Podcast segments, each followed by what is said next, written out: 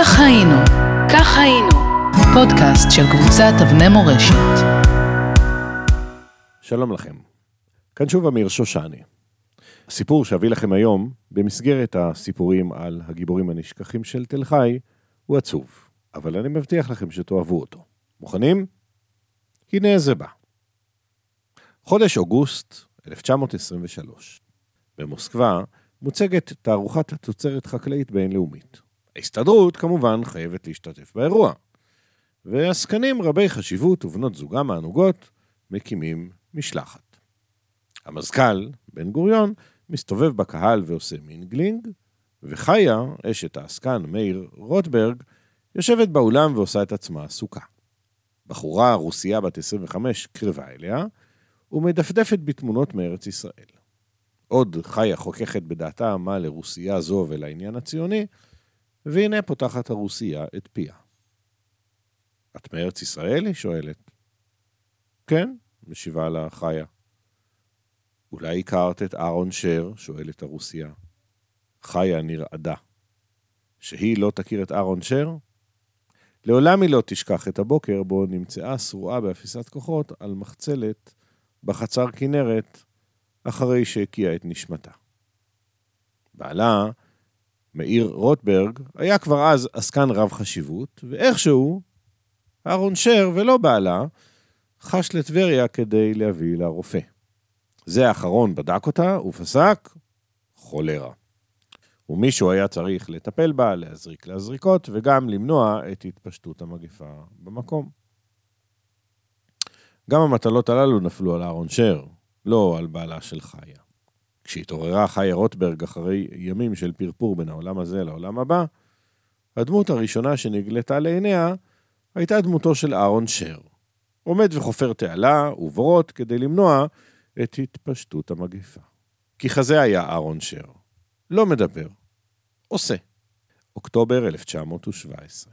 חיילים טורקים פרצו באלימות אל חוות כנרת, והגברים הובלו אחר כבוד לביתו של מוכתר המושבה, יצחק קבשנה, לצורך מה שנקרא חקירה. זה כמובן היה צפוי, שכן שמועה הסתובבה על מעצרם של יוסף לישנסקי, נאמן בלקינד ושאר חברי נילי. אלו מן הסתם זימרו, והטורקים המתוסכלים שכבר חשו את טעמה הצורב של תבוסה קרבה במלחמת העולם, חיפשו נשק וקורבנות. תוך דקות נשמעו זעקות הגברים המעונים, שנדרשו לגלות היכן הסליק המקומי. כולם העמידו פני תם וחטפו פלקות על כפות הרגליים. הנשים המעטות שנמצאו במקום הצטנפו בפינות החצר בלב צבוט ובחשש גובר. בעצם, לא ממש. הסתבר כי הממונה על הסליק בחווה, אהרון שר, תודה ששאלתם, צפה שהטורקים יגיעו לחפש את הנשק, ורקח תוכנית מבעוד מועד.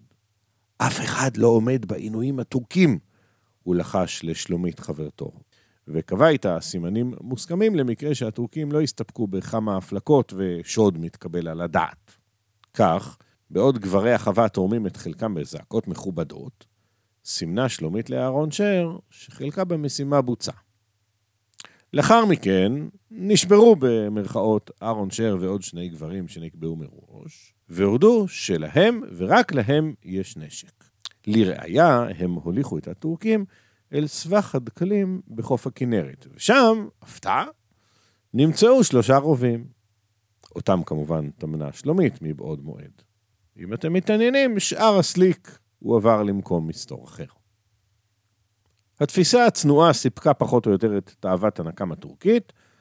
השלושה נלקחו למושל טבריה על מנת שידון בשאלת אה, הוצאתם להורג, כן או לא, ונפשם של שאר גברי החווה ניתנה להם לשלל.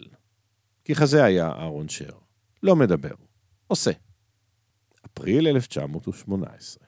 לחוות כנרת מגיע צעיר אחד, שאול מאירוב. לימים הוא יהיה איש חשוב. שאול זה מת להיות עגלון, בין השאר כדי להשוויץ לפני הבנות בשריקות שוט, וכך לכבוש את מקומו בשוק הפנויים והפנויות המקומי. העגלונים הוותיקים כמובן לעגו למתחרה הצעיר והרחיקו אותו ככל יכולתם מקודש הקודשים. ערב אחד נראה שחלומו של שאול התגשם. בסידור העבודה הטילו עליו לצאת לחריש עם שתי פרדות גדולות ועצלות, ועגלון מנוסה אחד שהסכים לקחת אותו תחת חסותו. שמו של העגלון המנוסה, כמובן אהרון שר. שאול המאושר הבין רק באיחור לאיזה סרט הוא נכנס. שר היה נחמד, יש להודות, אבל לא דיבר הרבה. הוא רק גרם לארבעתם, שני אנשים ושתי פרדות, לחרוש את התלמים בשדה שוב ושוב, עד שכולם הקבילו זה לזה בלי סטייה. בסוף היום נשארו פאות השדה לא חרושות, אבל במקום להניח להם ולחזור לחווה, הוא התעקש לחרוש אותן בזווית שונה כדי לא להשאיר אפילו רגב אחד לא חרוש.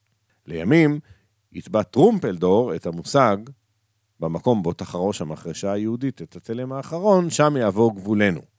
אבל אהרון שר, הוא לא טבע מושגים, הוא פשוט עשה. דצמבר 1919. מלחמת העולם נגמרה לפני יותר משנה, הבריטים והצרפתים חילקו את שלל הנדל"ן, ובגליל העליון נשקפה סכנה לארבעה יישובים יהודיים שנשארו בשטח צרפתי. אחרי שהבדואים שדדו את קיבוץ השומרים, כפר גלעדי, התחרו העסקנים ביניהם באמירות כמו במקום בו תחרוש המחרשה היהודית וכולי וכולי, אולם למרבה הצער, אמירות כאלה לא גרמו לאדמה להיחרש לבדה בהיעדר ידיים עובדות. אהרון שר, שאתם כבר יודעים שהוא היה חלש בדיבורים וחזק במעשים, עזב את הכל ועלה לתל חי. במקום לדבר על המחרשה היהודית ועל הגבול, הוא פשוט נטל מחרשה והחל לחרוש תלמים מקבילים, כמו שהוא ידע ואהב עוד מכנרת. כי כזה היה אהרון שר. לא מדבר, עושה. ביום 6 בפברואר 1920, התנפלו שודדים על חורשי תל חי. אהרון שר, שבאותו יום לא היה בתורנות חרישה, שמע על הדבר, ומיהר עם חבריו למקום על מנת להציל את הפרדות שנשדדו. אבל כדור אחד פילח את חזהו, ואחרי כמה שעות הוא נפטר. אחרי פחות מחודש נפלה תל חי בקרב שכולנו גדלנו לאורו. אבל אם אני אגיד תל חי, על מי תחשבו? על אהרון שר? כנראה שלא. כי כזה היה אהרון שר. לא מדבר, עושה. מוסקבה, אוגוסט 1923. חיה רוטברג נאורה ממחשבותיה. הצעירה הרוסייה עומדת וממתינה למוצא פיה. כן, היא אומרת לה, הכרתי אותו. הוא היה צעיר נפלא, אבל הוא כבר איננו בין החיים. הצעירה הייתה מוכת הלם. הוא אחי, היא אמרה ונעלמה. כך, שנתיים וחצי לאחר מותו, התבשרה משפחתו של אהרון שר על מה שקרה לו. כי לפעמים אלה שמדברים נזכרים לעד, ואלה שרק עושים, פחות. כך היינו, כך היינו, פודקאסט של קבוצת אבני מורשת.